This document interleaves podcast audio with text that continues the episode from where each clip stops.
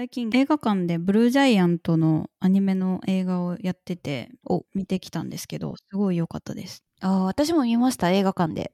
お素晴らしい。えっ、と、多分日本でやってたの1年ぐらい前だよね。うん、去年見た気がするな。そうだよね、そうだよね。うん。で、なんかその映画の中で流れてる曲とか、作曲されたやつとかが全部上原ひろみさんっていうジャズピアニストの人が作ってる。あ、作ってる？そうなんですか？ピアノを演奏するキャラクターのピアノの演奏を上原さんが担当されてるってのは知ってたんですけど、作曲とかもされてたんですか？あ多分作曲してると思う。へえ、そうなんですね。彼女のライブが、うんうん。でも半年ぐらい前だけど、行ってすごい良くて。うん、で、あのライブで聴いた曲だみたいな感じになりながら 映画を見て面白かったですね。へえ、覚えてたんですね。すごい。うん、うん、なんか印象的な曲だけ ?2、3曲。なるほど。そう。ちなみになんか隣に座った夫婦かな？もう日本人っぽくて日本語で喋ってたんですけど、うん。結構なんか家かな？みたいな感じの 会話をしてて。えあの主人公が仙台から東京に夜行バスみたいなの乗って行くときに仙台からやったら夜乗った朝東京着くかなとか言ってたりとか つくと思います。もうと思ってまあさすがにあの演奏とか始まったら黙ってくれたので何も言わなかったんですあ、よかったよかった。はい、演奏シーン、ちょっと CG とか変でしたよね。あなんかいろんなテイストが混じっててそんなに私は気にならなかったけど、そうだね事前の評価だと結構それが違和感があるみたいな言ってる人はいましたねうん。私は結構違和感ありましたね。そっかあと漫画も私は結局映画を見た後に読んだんですけど、うんうん。映画と漫画で、まあ、オチというかストーリーがちょっと違うので、そうだね。映画の方がちょっとマイルドな仕上がりに。うんうん、そうですね。私も最近見ようと思ってる映画があって、ほう。Amazon プライムの見放題にジョジョラビットっていう映画が追加されたんですよ。ジョジョラビット10月20日に追加されるんですけど、ジョジョラビットっていうのは第二次世界大戦下でシングルマザーに育てられている少年ジョジョが成長していく物語みたいな感じらしいんですけど、ほうほう。フィルマークスとかで見てると結構評価が高くて気になってるんですよ。本当だね、うんで、フィルマークスで私見てる映画を記録していってて覚えてる限り、うん、でそのジョジョラビットで多分ね、650作品目になるんですよ。めっちゃ見てるね。えそうなんですか？なんかフィルマークスで、ね、つながってる？友達とかだと結構もう800とか1000とか超えてる人もいるので。おまあだって映画好きの人しかそれやらないもんね。そうですよね多分。なので まあ私くらいの、まあ、中程度の映画好きが、まあ、ちょっとつらつら映画を紹介する回ということで今回はお話ししたいと思うんですけど。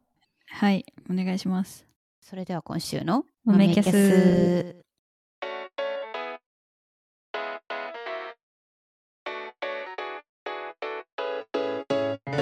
改めましてご機嫌さんゆうです。ご機嫌さんさきです。豆豆キャストです。学生時代に京都で出会ったミレニアル世代の2人ゆうちゃんと私さきが気になっているプロダクトやコンテンツや最近あったことを紹介しながら耳豆口豆に語り合う番組です。よろしくお願いします。よろしくお願いしますちなみに私はあのそんなに映画見ないです。そうですかなんか特に多分配信とかされてるやつとかだと今から2時間座って見るのかってなるとちょっとこう気合が必要でなかなかなるほどね。その時間を映画でってあんまならないんですよね。なるほど。まあ今から紹介する中ではい。気になる映画があったらまたぜひ見てほしいんですけど はい。ただこれ今から紹介する映画は私の好きな順に好きな映画を挙げているっていうわけではなくてはい。はい。こういうテーマだとするとみたいな感じでいくつか紹介していくので、お、はい。まあその前提でネタバレなしでいきたいと思いますのでじゃあはい。まず最初に見てほしいジャンルまあこれはおすすめですね私も好きだし、うんうん。ぜひ見てもらえるといいんじゃないかっていう映画を6つ紹介しようと思ってるんですけど最初の3つははい。オチに声が出るっていうタイプの。映画で1作品目は有名なので知ってる人も結構いると思うんですけど「Catch Me If You Can」っていう映画です。見たことないです。あないですか？あらすじを言うと高校生のフランク・ W・ アバグネイルは尊敬する父と母が離婚すると聞いてショックで衝動的に家を飛び出してしまう。そして生活のために偽造小切手の詐欺を始めるようになる。最初はなかなかうまくいかなかったんですけど航空会社のパイロットになりすますとかなりの人が騙されていくということに、まあ、味を占めたフランクは小切手の偽造を繰り返してだんだんお金を手に入れていくと。うん。一方額が大きくなっていくと FBI の捜査官のカール・ハンラティという人が捜査をまあ進めていって徐々に犯人であるフランコに迫っていくのだがというような。ストーリーももちろんめっちゃ面白いんですけどまずそのフランク・ W・ アバグネル・ジュニアかなはあの実在する人物なんですよね。でエピソードも結構実話らしくて。本当だ自伝小説を元に作成された映画って書いてる。そうなんですよ。まあ、映画の中だとパイロットとかお医者さんとか弁護士とかに身分を詐称してうんうん本人の頭の良さありきでこうすごい難局を乗り越えていくみたいな主人公つよつよ映画なんですよ。うんそこがね見ていて気持ちいいしエンタメ性が高いかなと思っておすすめです。うーん普通なんか詐欺師みたいなことをするけど主人公は基本、うん悪い役ではないって感じそうですねその悪役で感情移入できないみたいなことはないと思います。うんうん主人公の立場でハラハラできる映画だと私は思いました。なるほど。うんうん。レオナルド・ディカプリオが2002年若い。イああもう20年以上前ですからね。ケメンですね。イケメンです。はい。そして面白いので。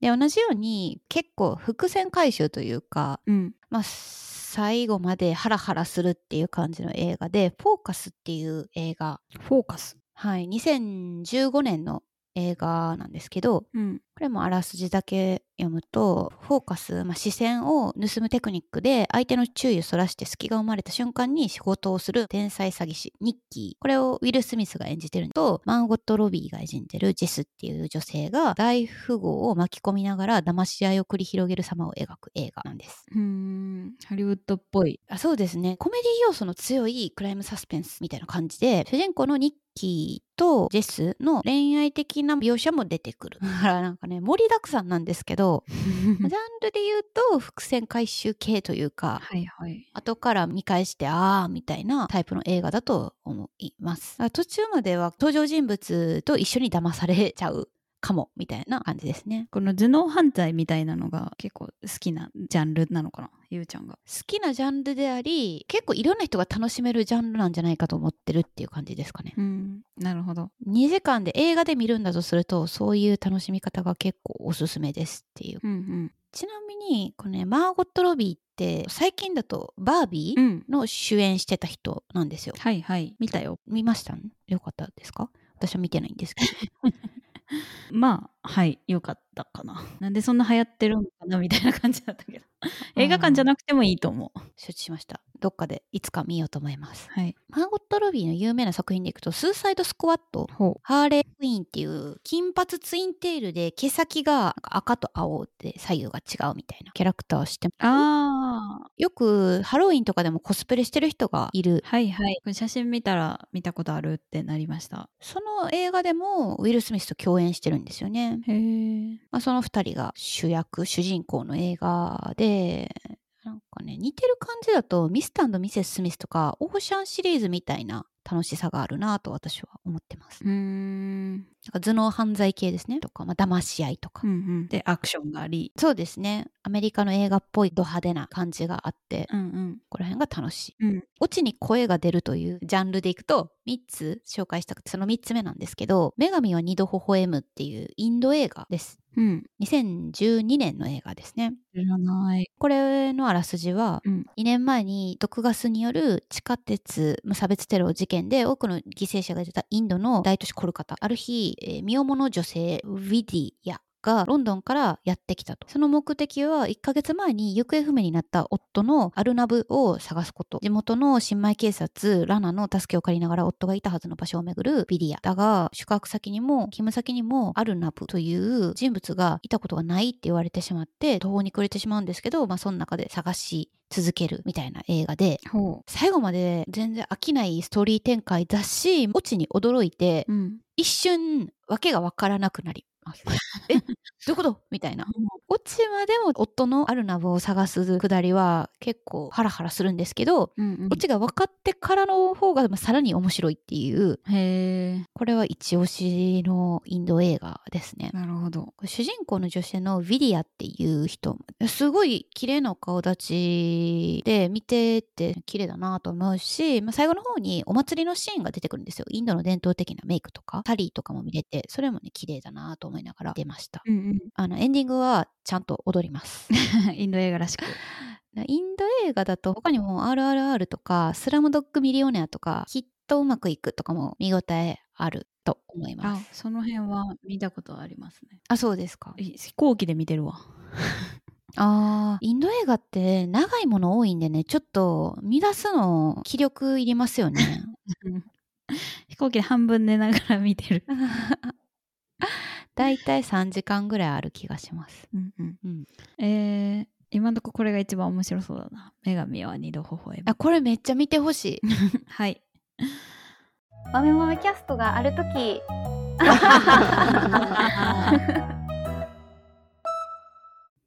次ですね。おすすめジャンルの中の2つ目の項目というかここでも3つ挙げたいんですけどはい。大好きなアメリカ映画ですね。ほ一つ目はもうこれは大好きで何回も見てるんですけどキューティーブロンドっていう映画です。うはいはい。知ってます？見たことあるかな？ある気もする。まあ、単純なストーリーなんでこれはオチがどうのこうのとかいうような 伏線回収とか頭脳戦、まあ、頭脳戦的な要素というかは若干あるのかな？なんかそういう面白さもないわけじゃないんですけど。うんうん。あらすじは陽気な天然ブロンドの美人のエルっていう主人公がいるんですけどこの主人公が当時付き合っていた政治家志望の恋人からプロポーズ期待してたのになんか議員になるつもりやから妻としてふさわしくないって言って別れ話を切り出されてしまう。うんうんでそこでこうすごい落ち込んだけど一年発起して猛勉強して彼と同じ超難関のハーバードのロースクールに入学するんですね。すごすぎる すごすぎるそう。まあ、映画だよなっていうところあるんですけど 面白いんですよね。2001年の結構古い映画なんですがもうシンプルで痛快なんですよね。うんうん主人公のエルは、まあ、ギャルなんですけどいわゆる はいはいパワフルなギャルだし落ち込んでからの立ち直り方が最高なギャルでもあるしうんうん。あとオタクに優しいギャルやしこれまで おバカキャラで生きてきたのに実はこうやればできるというか頭のいいギャルやしうんうん。あと絆が強いギャルっていう感じでもう最高なんですよね。なんていうかいわゆるガールズムービーみたいななんですかね。なんか最後にスピーチするんですけどその悩み結構良くてこうなんていうのかチアアップされる映画っていう感じですごい好きですね。はい、次は、えっと、ズートピア。ディズニー映画ですね。2016年公開された。はいはい。見ました？見た見た。映画館で見たんじゃないかな。あの主題歌がすごい耳に残る。ああそうですね。一応これもあらすじを簡単にだけお話ししておくと、うん。そもそもこの世界では動物がこうなんていうのか人格を持っているみたいなうんうん。設定ででそのまあどどんな動物でも快適に暮らせるっていう世界でウサギの女の子のジュ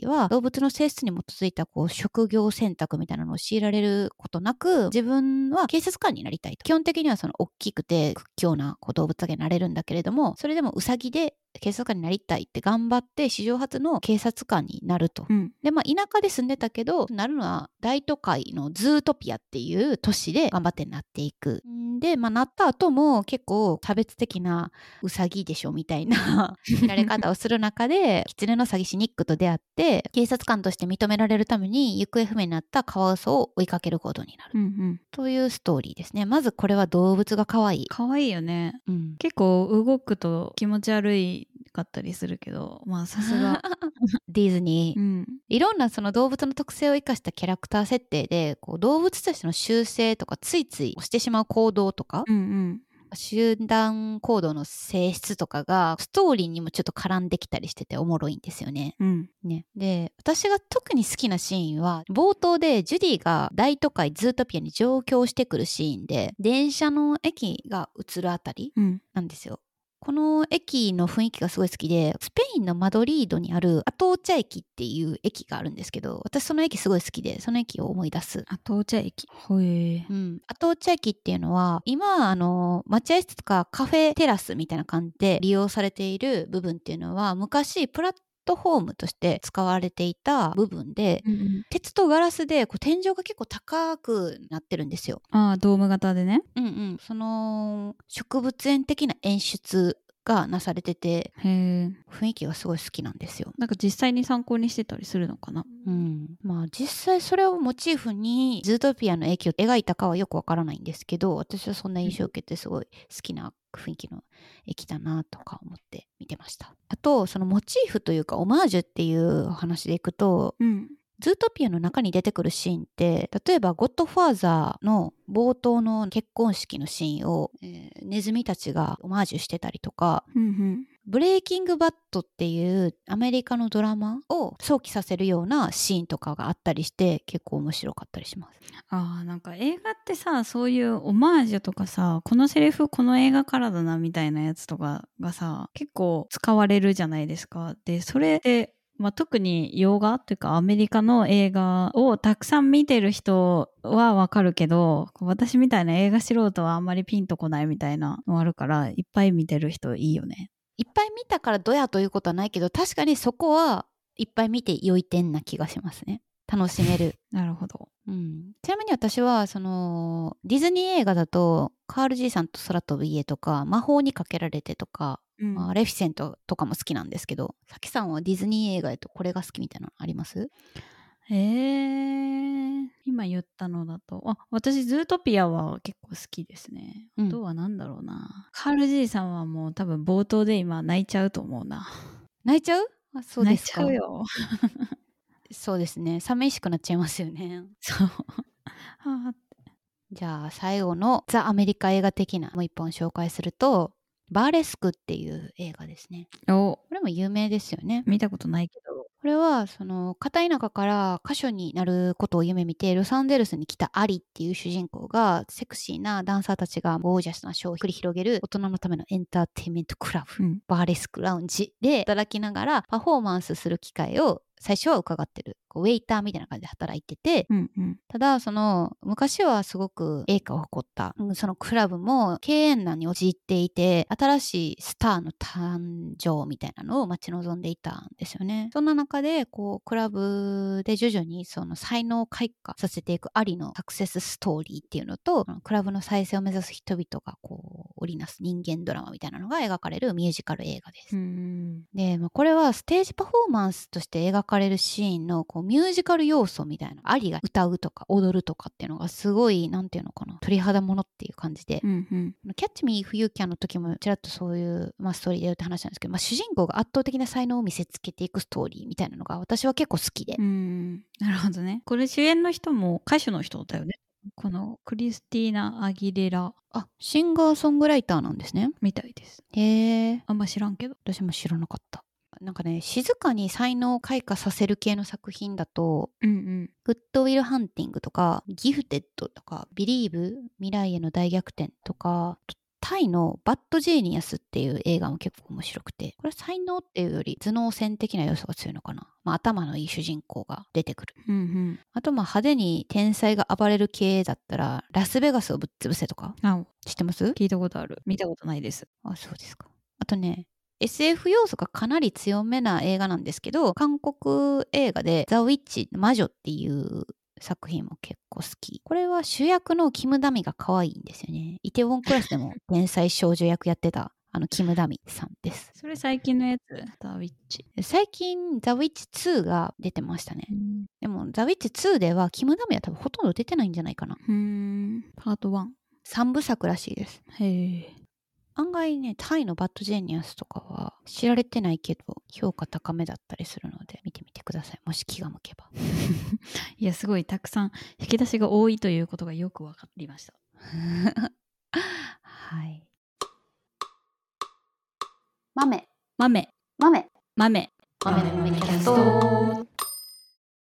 ここから先はこう見てほしいっていうよりうん。シンプルに紹介って感じなんですけど。どういうこと？見てほしいわけではないの？あ見てもらってもいいけど なんていうのかな例えば今からの3つは私はこの映画で泣きましたっていううんうん。3つでえっ、とね「Life is Beautiful」っていうのが。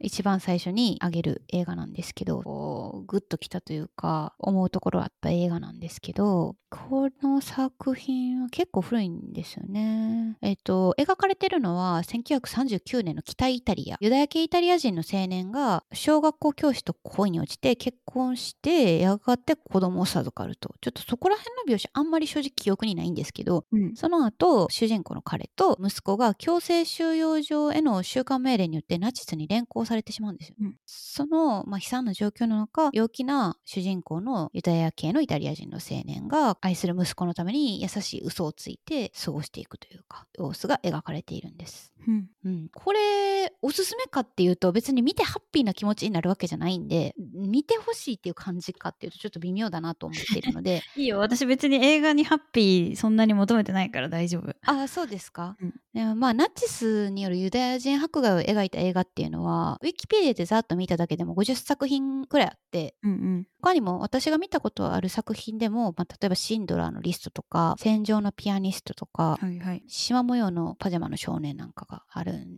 ですけどまあその中でも私は「Life is Beautiful」が一番多分若い時に見たというか高校ぐらいの時に見たのかな？ので、うん。印象的だったっていうのもあってまあ一つ挙げるとしたらこれなんですけどシンドラのリストもこの「Life is Beautiful」の次にグッときた感じあったなと思ってて、うん。でシンドラのリストの特徴的なのは最後に助けられた人たちの本人映像っていうのが出てくるんですよ。うん。あのシンドラさんのお墓にお墓参りに行くみたいなシーンがあるんですけどうん。まあそういうそのなんていうか実在する人物だったりその事件をモチーフに描いてるっていうのが急にリアルになるというか結構見見応えがあるというか見る価値があるというかかなと思いました。うん。なんか話自体は実話を元にした映画としてフィクションだけど、うんうんそうですね。急にドキュメンタリーみたいになるっていう。あ最後だけそうですね。うん。ここら辺はなんか古典ラジオの8がヒトラー編で44がシンドラー編なんですよ。おだからそこを聞くと理解が深まるかもなとは思います。見た後に聞いた方がいいですか？あ聞いてから見たらいいんじゃないかな。はい。どっちでもいいけど。あとはね、小説で歴史書じゃないんで史実に忠実ではないと思うんですけど、うん。160回の直木賞の候補作になった深緑野脇さんっていう方の「ベルリンは晴れているか」っていう小説もね結構面白い作品興味深かったので、まあ映画じゃないんですけどこちらも読み応えがあるかなと思ってますああ、この同じ時代のナチスドイツとかのそうそうそうそ関連でいいくとっていう話ね。ううんあと2作品でもう1作品が「コーダ愛の歌あ、これ見ましたよ。」結構最近の映画ですよねアカデミー賞を総なめにした。どうでした？うーん、よかったです。えっ、と、何がよかったかな。あでも待って先にあらすじ言うかうん。えー、とマサチューセッツ州の海辺に暮らす少女が耳の聞こえない両親と兄の生活のサポートをしてたんですけど、まあ、そんな中で高校の新学期に合唱クラブに入ってそこで顧問の先生に歌の才能を見出されて初めて歌を頑張っていきたいっていうような夢を抱くようになるっていうような、まあ、ざっくりしたストーリーなんですけどうんうん。どうでした？なんか話自体は、なんていうんですかね、見ていてその嫌な気分にならないならないというか、その最後いい話で終わるうんうん。ので、まあ作品としてはすごく良かったし、あと、なんていうか、こうだって、チルドレン・オブ・デフ・アダルツかな？その、親があ耳が聞こえなくて、自分は聞こえる子供っていう多分意味。で、役者さんも多分、その耳が聞こえないお父さんお母さんを、あの、実際に耳が聞こえない人が、耳が聞こえない人の役をやっているっていうので、うん。そういう意味でもすごくなんか意義深いというか意味のある作品だったんだろうなと思った。うん一方で なんかその女の子目線で言うとすごいなんかサクセスストーリーでいい話だったけど私はどうしても最近はこの脇役の人とかお父さんとかお母さんの気持ちになってしまうのでほんほん なんかこういろいろあるよなとは思いましたけど。なるほどね。まあこの映画の中で描かれてるその耳の聞こえる人聞こえない人の間でのコミュニケーションのハードルみたいなのはもちろんあると思うんですけどうん。なんか耳の聞こえる人同士でとか同じ言葉を喋ってる人でみたいなのでも、まあ、似たようなすれ違いとか全く分かり合えない人とか結構いるよなと思って私は見ていて。そうですね。うん。なんかいろんなこうすれ違いがあるし、まあ、お互いに悪気なくてもなんていうかすれ違っていく人と人っていうのはいるよなとか思いながら見ました。うん。うん。はい、で泣いたシリーズで言うと最後ですね「レオン」っていう映画が。結構古い。1994年の映画なんですねこれ。うんうん。なんかあのビジュアルがすごい有名というか特徴的な。ああそうですね。多分有名なのは「少女のマチルダ」と「レオン」の2人の写ってるうん。写真かなと思うんですけど外出中に家族を殺害された12歳の少女マチルダが、うん。隣に住んでいる男のレオンに、まあ、助けてもらうと。ただレオンは凄腕の殺し屋っていう設定で彼がその殺し屋であることを知ったマチルダは殺しの技術を教えてほしいと願い出る。でそしてまあ2人はなんか奇妙な共同生活をしていく中でだんだんこう仲良くというか心を通わせていくみたいなストーリーです。うんうん。でマチルダをナタリー・ポートマンが演じてるんですけど、うん当時13歳でめちゃくちゃ可愛いし演技 天才やなって感じ。うん。うんそうかこれナタリー・ポートマンか。そうですそうです。めっちゃ可愛い。だまあ現実離れしてる設定でちょっと今のご時世で似たようなストーリーってどうなんかな？作れるんかな？とか作っても受けへんかな？みたいなところはあるんですけどうん多分最初に見たのは中学か高校ぐらいの時でうん。なんか当時の私からするとそんなに年が違わないマチルダがめっちゃ可愛かったりとかなんていうのかな？なんかすごいこう心揺さぶられるストーリーだったんですよね。うん確かに。10代の時に見たらすごいなんていうかおドキそう。で そう。うん。まあ、今見て同じようにグッとくるかはちょっと正直微妙やけどシンプルにマチルダは可愛い。うんうん。はい。小さめしいたけ分け合う？耳豆口豆豆キャス。完全に踏んでるな。わけわからんけどな。あと3作品なんでもうちょっとだけお付き合いいただきたいんですけど。あはいわかりました。はいえっと見たら私と話そうっていうジャンルの 作品が3つありましてはい。1つ目はガタカっていう映画なんですよ。おこれは優秀な遺伝子のみを持つ人間によって支配された近未来。うん。遺伝子操作で子供が生まれるのが普通っていう感じで自然出産で生まれた人間はまあ不適正者みたいな感じで扱われるんですけどその不適正者の男性が優秀な遺伝子を持つ元エリートの ID を手に入れて宇宙開発会社に入社するんですよ。でその男性は宇宙飛行士になりたかったので夢を叶えるんですけど出発間際に事件が起こってしまうみたいな感じですね。私一番好きな映画はって聞かれたらこのガタカっていう映画をあげるんですよ。うんうん。ん。見た時衝撃的だったんですね。まあ、1997年に作られたアメリカの SF 映画なんですね。うん。これも多分ねもう10年近く前に見たんだと思うんですけど、ね、その当時でも全然古臭さを感じない設定だなと思ってたし2023年の今も残ってるような何ていうのかな倫理的な問題というかうんうんをこう題材にしていて設定自体はまだ古くないなと思うんですよ。ストーリー展開もそんなに昔の感じがしない。うんうんただまあさすがに発表から25年以上経ってて SF の映画なんで見え方もそうだし中で描かれてる技術の描写なんかも少し稚拙に感じるような部分もあるかもしれないんですけどとはいえこれはすごい映画やなと思っています。うんうん。おすすめ。ずっとこれはおすすめって言われている。うん。寸長リストに入っている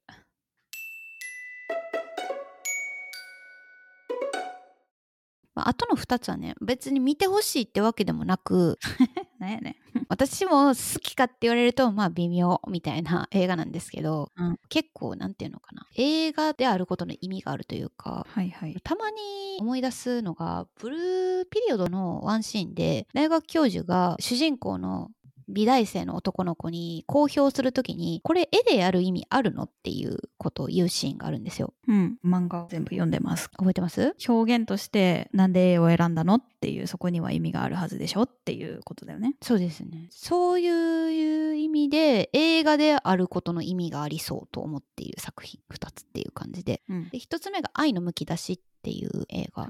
でストーリーはまあこれちょっとねストーリー読んでもよくわからんと思うんですけどうん。うん理想の女性に巡り合うことを夢見ながら神父の父親である哲と一緒に暮らしている高校生のユウうん。っていう子がいて、トリプル A にも所属している西島さんっていう方が演じてるんですけど、はいはいはい。えーしかし父哲は父哲の失恋を機にユウに懺悔を強要し始める。うん。父の言いつけに応えるための懺悔用のなんか罪作りみたいなのを重ねていくユウはやがて高校生である陽子これが満島ひかりさんが演じてるんですけどと、えー運命的な出会いを果たすしかし二人は謎の新興宗教団体の魔の手にかかりそうになっていてみたいなうんまあこれ読んでもちょっとよくわかんないと思うんですけど うんねそのシオン監督の作品で3時間54分あるんですよ。時間的にも内容的にも激重も。すごいね。見たからといって決して楽しい気持ちにはなれないし、そうだよね。そのシオンって別に楽しい作品作ってるイメージないもんね。洗脳とか異常性癖とか精神異常、暴力みたいななんか人間の気持ち悪い部分がストーリー仕立てになっているっていうような映画です。うんうんうんおすすめというわけじゃないんですけど、見たらまあ感想を聞きたいなみたいな感じでうん。まあ、他のね同じそのシオン作品の「冷たい熱帯魚」とかうん。あとスウェーデンの夏至祭の様子を描いたアメリカの映画の「ミッドサマー」とかも結構人間の異常な部分とか暴力的な部分を煮詰めたような映画でうんうんこの2つはまあなんかより直接的なグロテスクな描写も多くて別に感想を聞きたいともならない感じなんですけど。うん。ミッドサマーは特になんかサイコロジカルホラー作品というジャンルらしくて、まあ、別に見たこと後悔してるというほどではないけど私はもう二度と同じジャンルの映画は見る必要はないなという感想を持っています。うんうん。そのシオンは秘密をうんうん、映画館で見たけどもう結構ここの系統で行くならお腹いっぱいかな みたいな感じですね 私的に。うん、そうですよね。うんグロテスク関連で言うと、ロー RAW 少女の目覚めっていうフランスとベルギーの合作映画があるんですけど、うんこれも結構同じようにグロテスクな描写は多いんですけど、なんていうか絶妙に作り物としての面白さというかがあると思ってて、はあはどういうあらすじかっていうと、ベジタリアンの家庭で育った16歳の少女が姉と同じ獣医大学に通うために寮生活を始めるんですけど、そこで新入生の儀式として強要されて肉を食べるんですね。うん。それ以降、彼女自身の中で知られざる本性みたいなのに目覚めていくっていうストーリーで、ほう。ーんとね、グロいから、う うん。グロい映像に耐性がある人は、ぜひ見てほしいっていう感じですね。はあただ気持ち悪いっていう感じではないんですけど、なんていうか人間の異常性みたいなのが映画に現れていて、うんうーん、まあちょっとそうですね。なんか、はっってなる。うんうんこれは見たら話そうの3つ目？いや違います。これはではないはい2.5ぐらい。2.5 3 つ目があるんです、3つ目。うん最後、最後ね、見たら話そうの3つ目は、はいリリー・シュッシュのすべてっていう映画です。知らないですね。あ知らないですか？これは田園の広がる地方として暮らす主人公の中学生蓮見雄一は同級生の星野修介に万引きなどの犯罪行為を強要され憂鬱とした日々を送っていた。唯一の救いは浸水するミュージシャンのファンサイトを主催してこう行き場のない思いを書き込んでいたんですけどいじめはどんどん激しさを増していて周囲の女性生徒までもがこう巻き込まれていってみたいな混沌とした中学生活を描いている映画なんですよ。うん。でもかなりなんか独特な世界観があって私はなんていうかこの映画を見る前と後で田舎の田んぼと送電鉄塔みたいなのが立っている風景を見た時の感情が変わったなっていう感覚 ええもなんか田舎旅行したりすると電車とか車の車窓でそういう田んぼと送電鉄塔の風景ってよく見るじゃないですか。ううん。見るたびに漠然と憂鬱な気持ちでこのリリー・シュスの全てが想起されるっていう。うんえ。えインパクトが強かった。綺麗だなとかじゃなくてもう。あーってなるの。は なんか物悲しい気持ちになるって感じですかね。あ。うん、それどういうああいうことがここでもあるのかなみたいなこと？これも中高生ぐらいの時に見た映画なんで詳細なこのシーンがこんな田舎でもありそうみたいなことまでは思わないんですよ。うん。ただ漠然と。憂鬱な気持ちになるの。なんか物寂しい気持ちになる。うんこの作品は岩井修司さんが監督されてる映画なんですけどうん。少し前に岩井修司さんの新作の公開に合わせて1週間だけ YouTube で無料公開されてたんですよ。うんで人に見たらとか言ったんですけどうん。でも自分はもう一回見る気にはなれなかったですね。詳細忘れてるけど。そうか。買って。そうこの映画原作の小説が、まあ、そのちょっと変わった作られ方しててうん。監督してる岩井さんがインターネット掲示板に書き込む内容で物語が進行していく。ほ公開しながらこうなんていうのかな小説が進んでいくっていう感じ。ううん。ただ一般人も書き込み可能になっててうんその書き込みも小説の一部になるっていうような実験的な手法で書かれてたらしいんですよ。うんうん。じゃあなんか全然知らない人が作ったストーリーで違う方向に転ぶみたいなこともありえたってこと？うん、なんですかね。なんかどういうふうに編集されたのかよく分かってないんで、あれですけど。あと、まあ、映画にするときは、岩井さんの書き込み部分をもとに、なんかシナリオが執筆されたらしいから、どこまでその一般の人の書き込みが物語に影響してるのかはよく分かってないですけどね。うんなんかまあ映画の撮影当時って多分今より20年ぐらい前うんなんですけど、ちょうど私がインターネットを認知し始めたというか、インターネットというものがあり、みたいなのが分かり出した頃だと思うんですけど、うんなんていうのかな、生々しいというか、ネットの暗い部分みたいなところとか、あと、まあ、社会の中学生活、田舎とかのなんか暗い部分みたいなのが、こう結構過激に描写されてた気がして、なんかいじめとか重たい。そういう、うんうん、そうですね。うんまあ、ただこれも、うんまあ、映画である意味がある映画っていう感じがするなと思っているうん、ので、まあそういう意味で見たらどう思ったかとか気になるなっていう感じでした。なるほどです、はい。えー見たら話そうの後ろに本を見て話す気にあまりならなかったけど。そうですね。私的にはガタカと最初の方に言ってた「女神は二度微笑む」は聞いてみてみたいなと思ったので通帳に積みます。はい。はい。あー長々と喋りましたが。はい。ゆうちゃん映画界はね多分あの皆さんリクエストがあったらこういうので参戦してくださいっていうのがあったらまた700本の中から おすすめしてくれると思うんでそうテーマがないと難しいですよね。はい。うんうんお便りお待ちしておりますうん。はいいいですか？言い残したことないですか？はい。ないと思います。はいということで、豆豆キャストでは皆さんからのお便りをお待ちしております。概要欄にある Google フォームから送っていただくか、ハッシュタグ豆キャスをつけて X でポストしていただけると嬉しいです。ポッドキャストアプリでのフォローもぜひお願いします。それではここまでのお相手はさきと、ゆうでした。それではごきげんさん。バイバイ。